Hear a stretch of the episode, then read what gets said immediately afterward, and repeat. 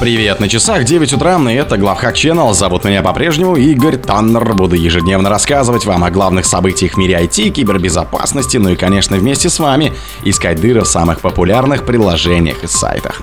Админы хостинга Лолик арестованы, их связывают шифровальщиком NetWalker. Мошенники в мессенджерах притворяются коллегами своих целей. Ford заявляет, что автомобили с уязвимостью Wi-Fi безопасны для использования. Роскомнадзор рекомендовал компаниям отказаться от VPN на зарубежных серверах. Хакер выставил на продажу базу из 760 тысяч учетных записей Дискорда. Клименко в IT-индустрии идет большой спор. Спонсор подкаста Глаз Бога. Глаз Бога это самый подробный и удобный бот пробива людей, их соцсетей и автомобилей в Телеграме.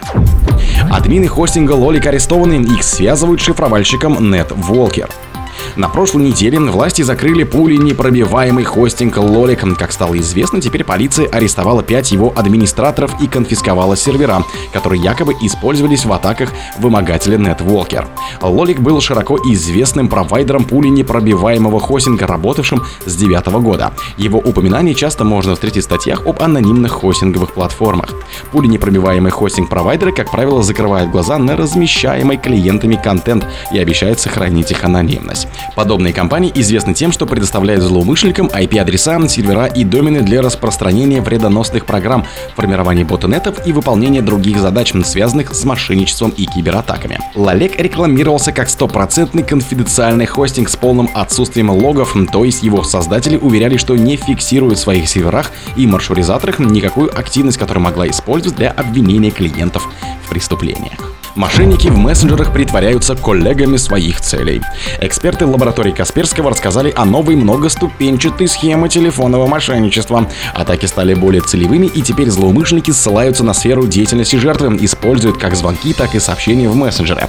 Обычно в начале атак мошенники представляются сотрудниками той же сфере, в которой работает потенциальная жертва. Исследователи рассказывают, что сначала человеку приходит общение в мессенджеры, чаще всего в телеге, которое может быть получено как от знакомого контакта, например, от коллеги коллеги, так и с неизвестного номера. Во втором случае атакующие представляются коллегами жертвы и якобы работают в той же сфере.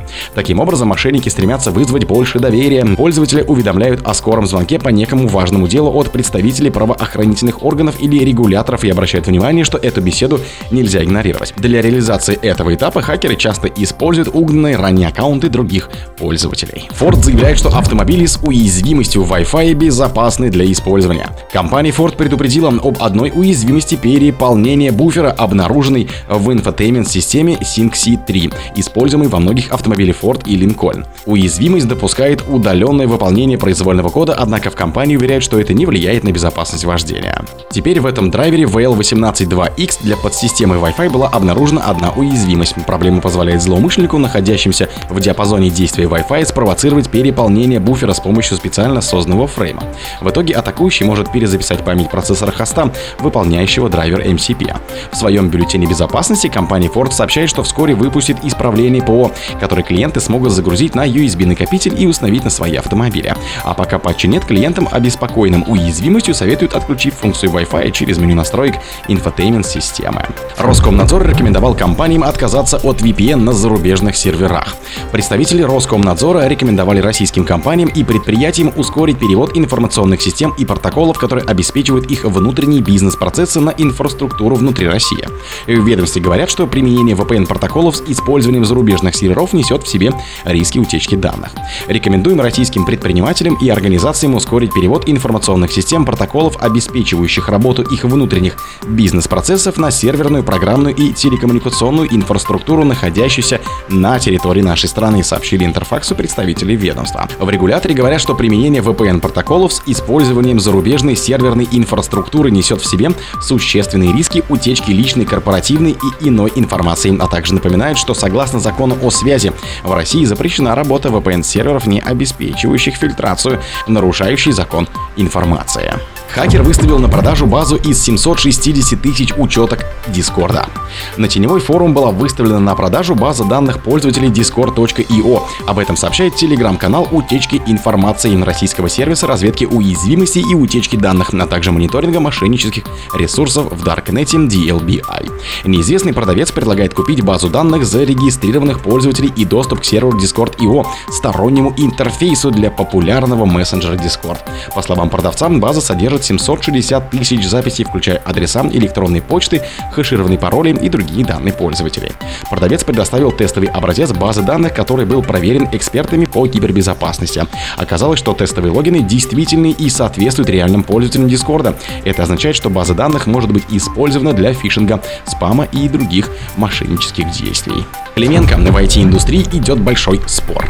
Хакерские атаки сейчас идут постоянно, отметил в эфире радио «Спутник» председатель Совета фонда развития цифровой экономики Герман Клименко. Он прокомментировал заявление службы безопасности и обслуживания Министерства Норвегии о выявлении хакерской атаки на информационную платформу 12 министерств страны.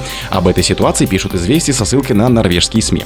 В Кабмине королевства уточнили, что пока рано говорить о масштабах атаки. Есть такой фон, как загрязненный воздух. Сейчас в силу специфики интернета постоянно идут хакерские атаки.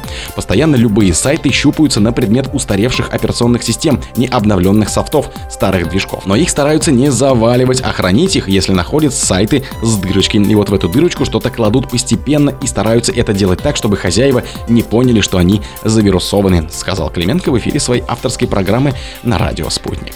О других событиях, но в это же время не пропустите. У микрофона был Игорь Таннер. Пока.